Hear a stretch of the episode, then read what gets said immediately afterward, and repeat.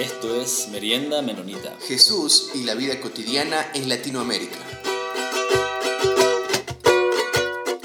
Bienvenidos una vez más a Merienda Menonita. Buenos días, buenas tardes, buenas noches, dependiendo de dónde y cuándo nos escuchen. Es un placer estar con ustedes una vez más aquí. El día de hoy tenemos una invitada eh, muy especial. Eh, ella se llama Estefanía Martínez. Estefanía, bienvenida. Y te voy a pedir, Estefanía, si puedes presentarte tú mismo ante nuestros oyentes, por favor. Hola a todos y todas, este, gracias por invitarme. Soy Estefanía Martínez, soy del Salvador, un país muy chiquitito en Centroamérica, pero bonito. Eh, pues actualmente no estoy residiendo en El Salvador, sino que me encuentro en Washington, D.C., en Estados Unidos, porque estoy sirviendo con el Comité Central Menonita en una oficina de incidencia política que ellos tienen en DC y estamos trabajando específicamente en el área de migraciones con el enfoque en las causas raíces de la migración en Centroamérica. Este, tengo 25 años, sí, tengo 25, este, o no, se me olvidó, creo que tengo 26. Por ahí llegas a una edad en la que dices, no, ya no tengo un año más, tengo un año menos. Creo que tengo 26, se me olvida por ratos.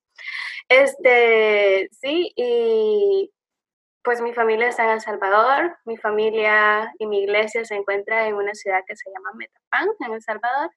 Y ahí en Metapán servimos con mi iglesia, con actividades de servicio, con jóvenes, eh, actividades para niños y para niñas también. Estefanía, para ubicarnos un poco en el tiempo, eh, unas preguntas en relación a desde cuándo estás sirviendo en el Comité Central Menonita y en Washington y desde cuándo también conoces el anabautismo, si tú naciste en un hogar donde tu familia eh, ya era cristiana, estás, iba a una iglesia anabautista o fue después, ¿cómo, cómo fue esa parte? Este, bueno, yo estoy sirviendo en el Comité Central Menonita aquí en DC desde agosto del año pasado. Yo vine en agosto del año pasado, estoy haciendo un programa que se llama iPad, que es un programa de intercambio cultural, pero también de aprendizaje. Es por un año, entonces esperamos en Dios poder regresar a finales de julio a El Salvador para terminar con iPad. Eh, y pues sí, nací en una iglesia cristiana, menonita, podría decir, bautista. Mi iglesia empezó en El Salvador, aquí después de la guerra, un poquito después de la guerra. Eh, hubieron unos hermanos de Honduras que llegaron a El Salvador y trajeron lo que es la iglesia menonita o anabautista. Mis papás, bueno, mi, mi mamá no era eh, menonita o anabautista, sino que ella eh, antes fue católica, después se hizo cristiana evangélica y después conoció a mi papá y pasó a pertenecer a la iglesia menonita que yo pertenezco en El Salvador. Nací ahí, eh, conozco, puedo decir que conozco del anabautismo desde que nací, porque me crié ahí, pero más que todo porque a partir desde los 15 años empecé a estudiar en el seminario bíblico anabautista Semilla, que se encuentra con su sede en Guatemala, sobre el anabautismo y pues ahí empezamos a conocer sobre la historia del anabautismo, eh, nuestros principios, nuestros valores, nuestras creencias y pues ahí hemos tratado de aprender un poco más. Entonces estudiaste en Semilla, ¿puedes contarnos cómo fue tu experiencia ahí estudiando? ¿Estudiaste teología? ¿Qué estudiaste ahí? Pues eso, bueno, Semilla tiene diferentes niveles. Entonces, primero tiene el, el Instituto Bíblico, que son cierta cantidad de materias, no recuerdo la cantidad. Luego del Instituto Bíblico tú haces el bachillerato bíblico y luego del bachillerato bíblico tú haces la licenciatura. Entonces, yo hace dos años me gradué del Instituto Bíblico porque como es una educación a distancia, en, el, en Metapan tenemos un grupo de personas que estamos estudiando y cada dos meses los profesores llegaban a Metapan, eh, impartían las clases por dos fines de semana súper intensivos, en los cuales uno ya tenía que haber leído el módulo, ya tenía que haber presentado las tareas. Entonces, este, hace dos años me gradué del instituto y ahorita estamos estudiando el bachillerato. Creo que mi experiencia es muy interesante, puedo decir, porque mi mamá ya era parte de, de este grupo de estudio desde que yo era una niña, tenía como unos ocho años. Y yo recuerdo que, pues, como toda mamá no dejaba a sus hijos en casa, no me dejaba porque no le gustaba dejarme, sino que me llevaba con ella a sus estudios. Entonces yo desde los ocho años era partícipe de, de todo ese núcleo, de todo el aprendizaje que se tenía eh, con el grupo de Semilla. Ah, entonces tú ya sabías las materias, tú ya sabías lo que daban. Pues no sé si ya lo sabía o no, pero este, creo que el estar yendo con mi mamá desde pequeña y el escuchar a los profesores de, de Semilla fue como muy interesante y a la edad de 15 años yo empecé a decir, hey, puedo ser ya como un estudiante formal, o sea, ya entregar tareas, ya agarrar como un poquito más la responsabilidad. Entonces, los profesores de Semilla dijeron sí. Entonces, hoy ellos hacen como el chiste de que yo fui como la alumna más pequeña que ellos tuvieron, porque desde los ocho años yo iba a las clases y todo. Entonces, es muy bonita la experiencia porque la verdad es muy gratificante y te llena un montón el poder estar hablando sobre el tema, sobre diferentes temas como comunidad del reino de Dios, este, sobre el anabautismo, su historia, sobre educación cristiana, sobre educación para la paz, sobre todos nuestros valores, sobre todas nuestras creencias como anabautistas. Está muy bonito estarlo hablando en un núcleo porque somos como 15 personas y escuchar la perspectiva de cada uno y juntos poder discernir a través de la palabra, porque no es que yo tengo la razón o que el profesor tiene todo el conocimiento, sino que juntos, por medio de nuestras opiniones, por medio de lo que hemos podido leer, por medio de leer la Biblia, hemos podido como discernir y juntos construir un conocimiento. Entonces, es muy bonito, la verdad.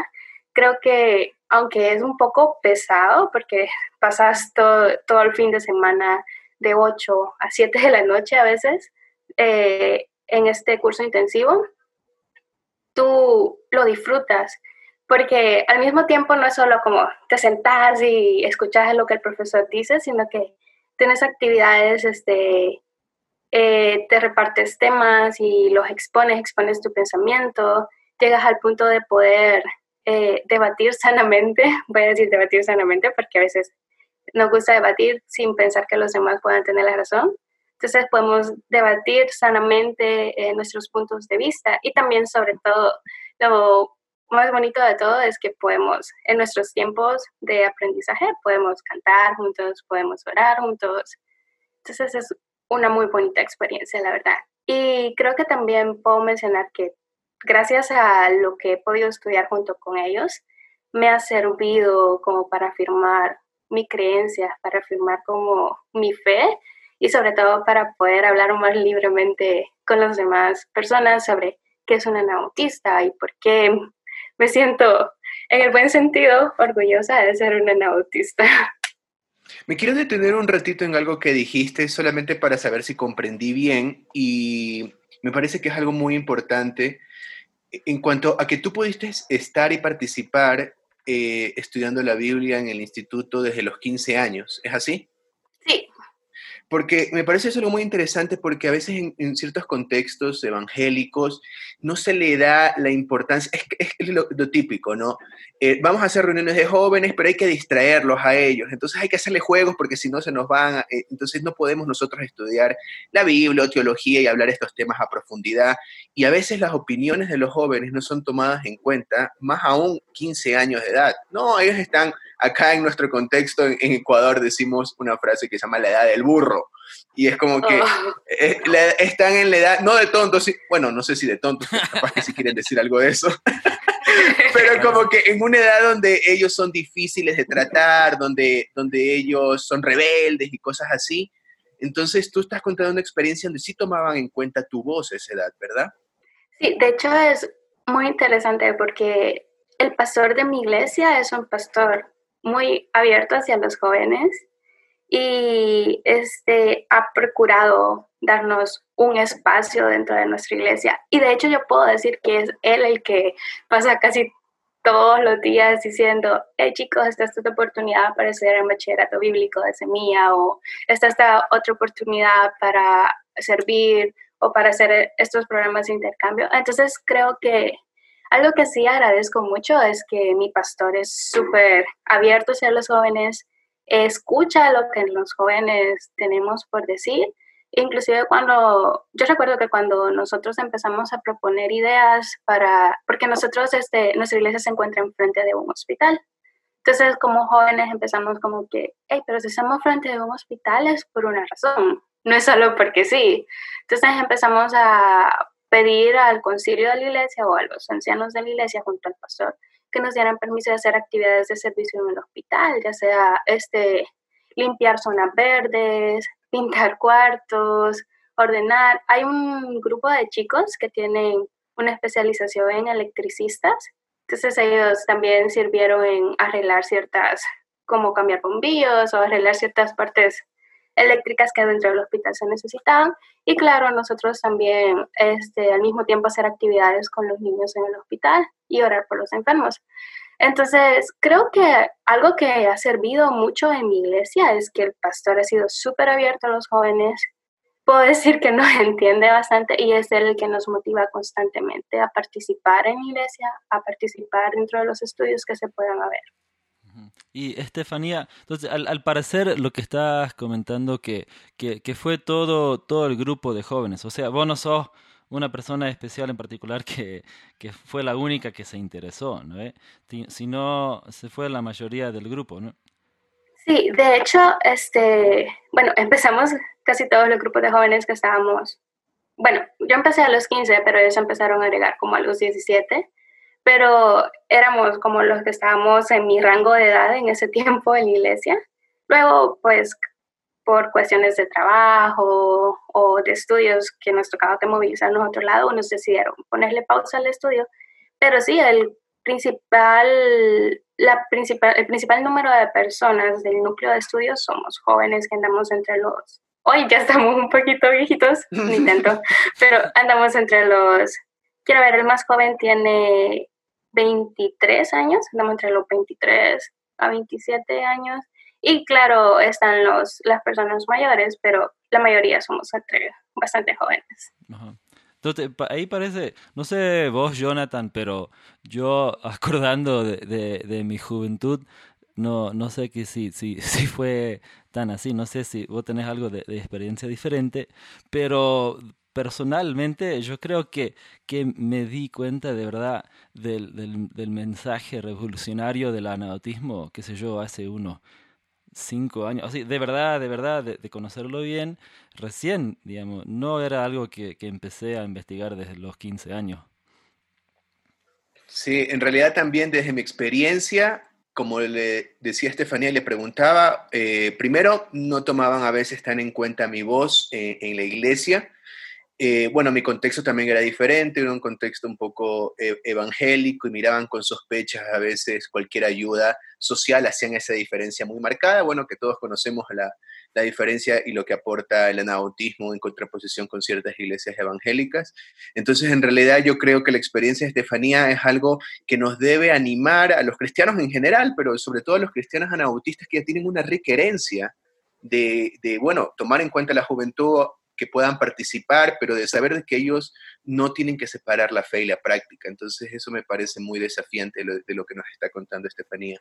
Sí, y también este, me gustaría agregar mucho que, que también que entre jóvenes nos apoyemos es muy importante.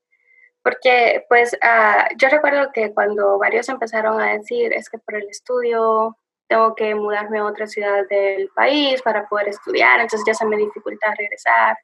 Entonces era como entre todos éramos, no, pero dale, haz el intento. Y era, pero es que tengo muchas materias en la universidad y todo, pero no, dale, haz el intento, vale la pena.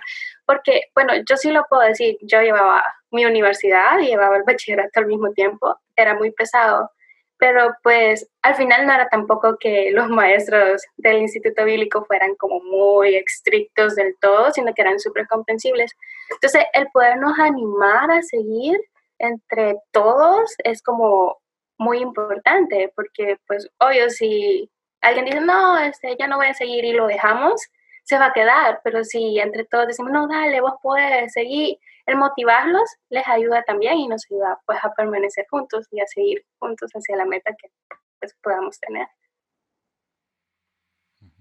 Y Estefanía, ¿nos podía comentar un poco sobre el, el mismo el trabajo que, que, está haciendo ahí en, en Washington, D.C. Um, con el Comité Central Menonita?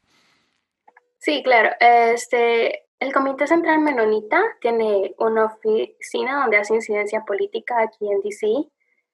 Eh, pues es un poquito complicado porque las políticas en cada país son súper distintas. Puedo mencionar que el primer choque que tuve cuando vine fue que pues en mi país tenemos el presidente y tenemos un congreso, pero aquí en Estados Unidos está el presidente, está un congreso súper ampliado y está también los gobernantes este, estatales de cada, de cada estado. Entonces es como más amplio eh, tuve que aprender un poco sobre lo que es la política aquí en Estados Unidos, sobre cómo se crea una ley y todo.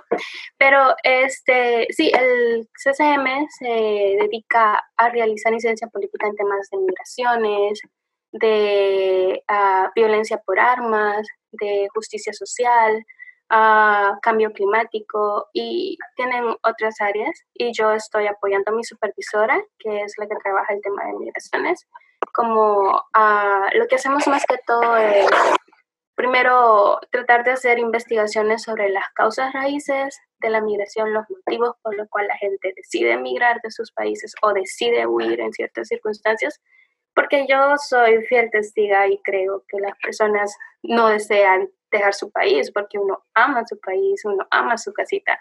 Entonces, pero hay ciertas circunstancias como la violencia, eh, pobreza, eh, el cambio climático que afecta a los medios de vida de las personas, que pues tienen que moverse, tienen que buscar una solución para ellos poder seguir este, viviendo o poder seguir en una mejor condición.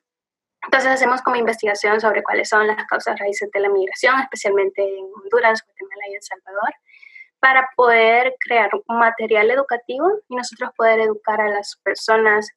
En este caso serían a los miembros anabautistas de las iglesias aquí en, en Estados Unidos, para que ellos puedan comprender que la persona migra porque es una necesidad, porque no tiene otra opción. O sea, si alguien está oyendo de la violencia, es como, si me quedo, me matan. Entonces, es por mi vida, lo hago por mi vida, no lo hago porque simplemente deseo ir a conocer otro país, no, no es por eso. Entonces, este, para educar a estas personas, para que ellos simpaticen con los migrantes y al mismo tiempo ellos puedan pedir a sus representantes en el Congreso leyes un poco más justas para ellos, leyes que sean inclusivas para los migrantes y también al mismo tiempo pedir como apoyo que Estados Unidos pueda dar a los países, como en este caso sería Honduras, Guatemala y El Salvador, para poder atacar las causas raíces.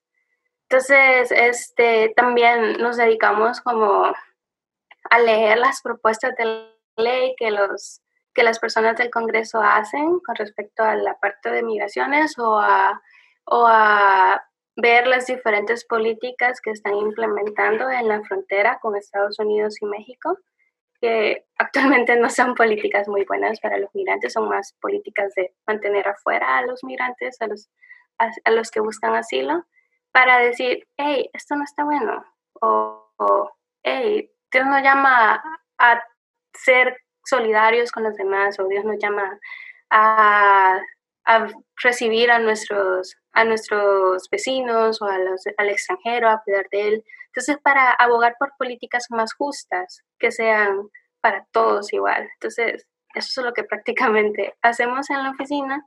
Es más educación y denunciar como esas partes de las políticas que se están tomando que no son justas para los migrantes, que causan discriminación, que causan persecución para ellos, que causan daño a estas personas. Y nos estabas comentando un poquito antes que, que empezamos a grabar um, sobre uh, algo que está pasando ahorita mismo, ¿no? Ahí en, en Washington, algo sobre Um, las nuevas políticas que están, que, están saliendo sobre um, uh, este, esta pandemia mundial. Sí, exacto. Este, con eso del coronavirus, eh, el Congreso se ha movilizado para aprobar leyes que soporten a las personas dentro de Estados Unidos. Pero lo triste es que estas leyes están dejando por fuera a los migrantes. O sea, ¿cómo decirlo? Eh, hay una propuesta de presentar ayuda económica para los ciudadanos de Estados Unidos o los que son residentes o los que tienen, aquí le llaman un número de seguro social porque es con lo que ellos se identifican más. Si tú tienes un número de seguro social, puedes acceder a todas las prestaciones que el gobierno te pueda dar. Pero si tú no lo tienes, pues es muy difícil. Y obviamente los, los migrantes que están sin sus documentos en orden aquí eh, no pueden acceder a eso porque no tienen un número de seguro social. Entonces, esta propuesta de ley presenta una ayuda económica para todas las personas en Estados Unidos, pero tristemente está dejando de fuera a los migrantes porque ellos no tienen un número de seguro social.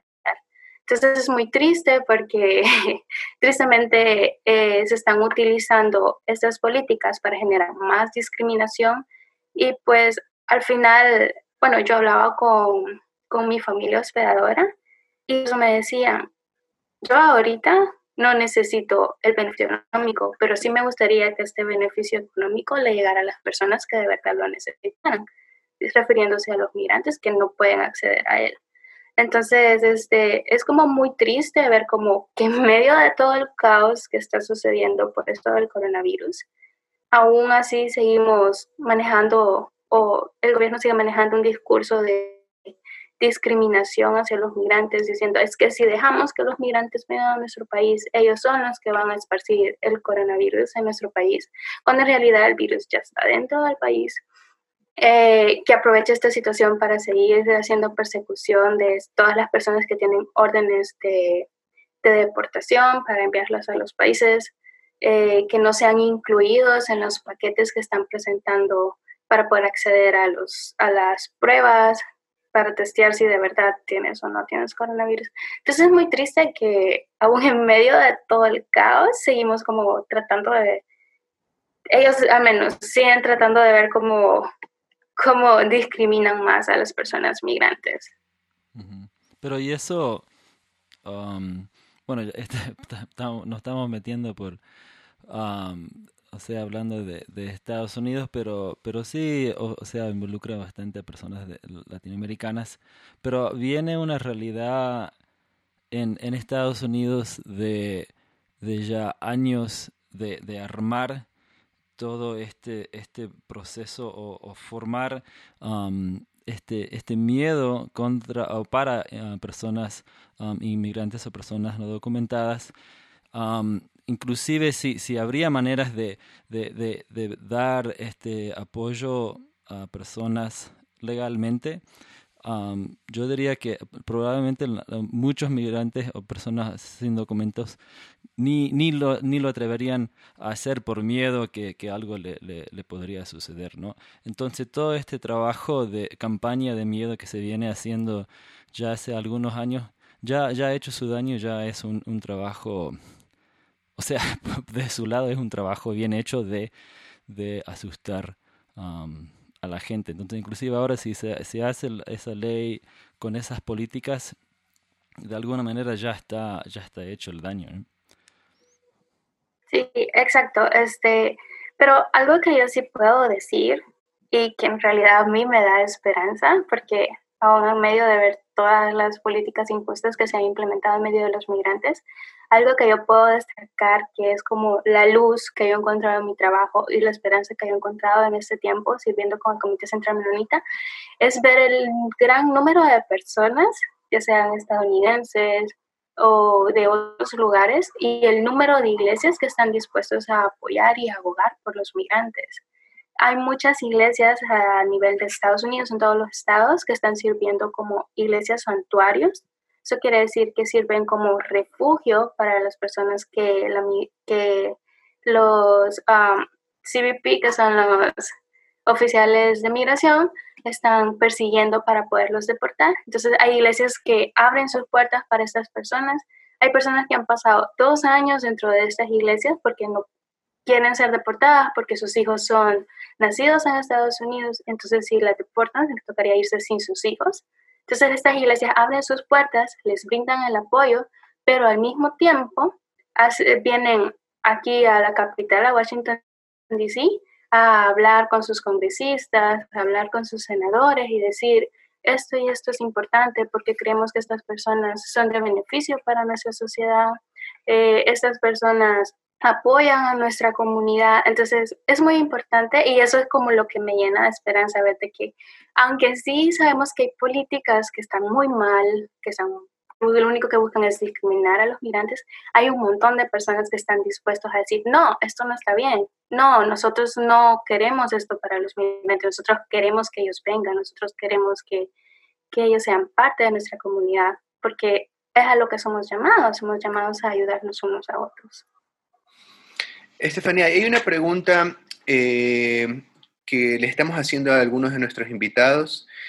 Eh, ¿Qué tú crees, para ti, algo también que es muy personal, ¿qué tú crees que es el aporte que como iglesias anabautistas y sobre todo desde, desde la juventud, el anabautismo le puede ofrecer eh, al mundo, le puede ofrecer la iglesia? ¿Por qué anabautismo? ¿Por qué no alguna otra eh, denominación, ¿qué, tú crees que es un distintivo que ha sido muy importante para tu vida, que lo puedes encontrar dentro del anabautismo? Eh, yo sí puedo decir que, bueno, para mí en lo personal, el anabautismo no es una religión, no es...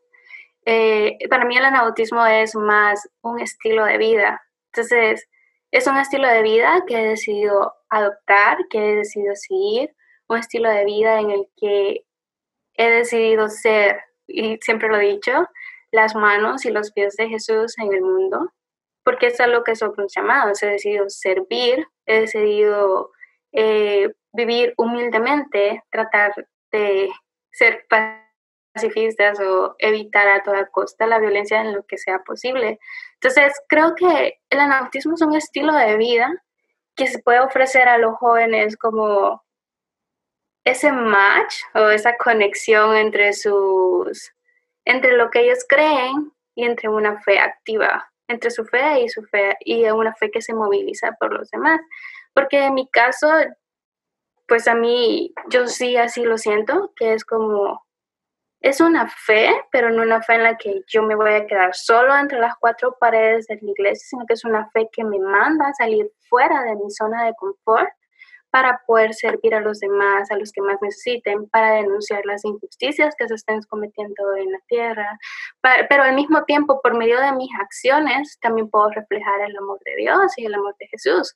Entonces creo que es un estilo de vida que adoptas y cuando lo adoptas se siente tan gratificante, cuando tú te sientes bien porque estás sirviendo a los demás, porque a veces cuando tus acciones no es necesario que tú digas, ah, yo soy cristiano, o yo sigo a Jesús, o esto, sino que por tus acciones las personas logran conocer en realidad quién es Dios, quién es Jesús.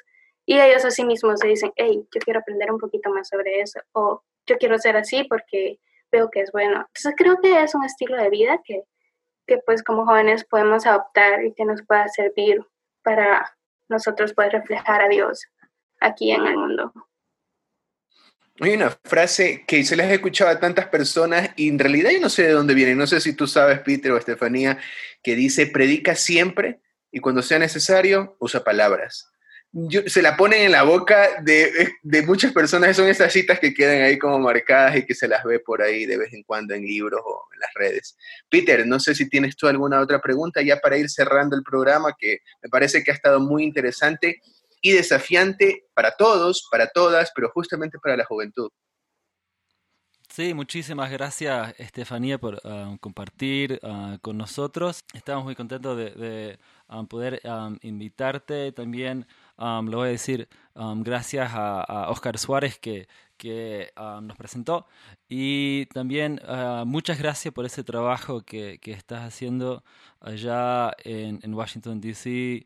Seguro que lo pasaste bastante frío ahora este invierno y tan lejos de, de, tu casa, pero seguramente ha sido algo muy este, interesante para para vos ahí en, en, ese trabajo y también de conocer a otras personas y, y una congregación allá también. Y gracias a todos nuestros oyentes. ya pronto vamos a, a tener um, otro episodio y este, les quiero animar a seguir escuchando. Aquí en, en unas semanas vamos a empezar este, una, una serie de, de, episodios este, enfocado um, en el Sermón del Monte pero enfocado desde la um, desde mujeres um, latinas. Entonces, este, le quiero animar a estar pendiente a eso que, que ya pronto vamos a sacar también. Estefanía, por mi lado, yo te quiero agradecer también. Eh, me has desafiado también a mi vida. Muy interesante la conversación contigo y ha sido un placer conocerte, así sea a través de este medio.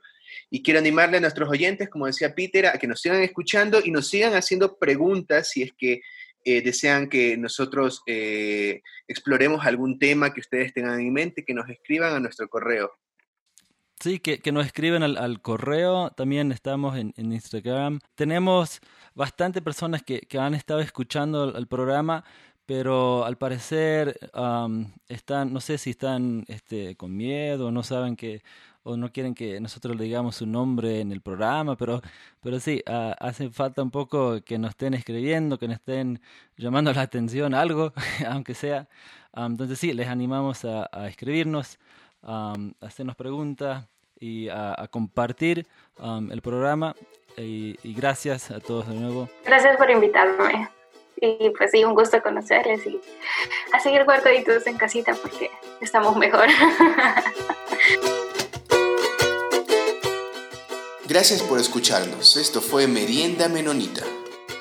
Siempre estamos atentos a sus opiniones y preguntas y nos pueden escribir en info.meriendamenonita.com.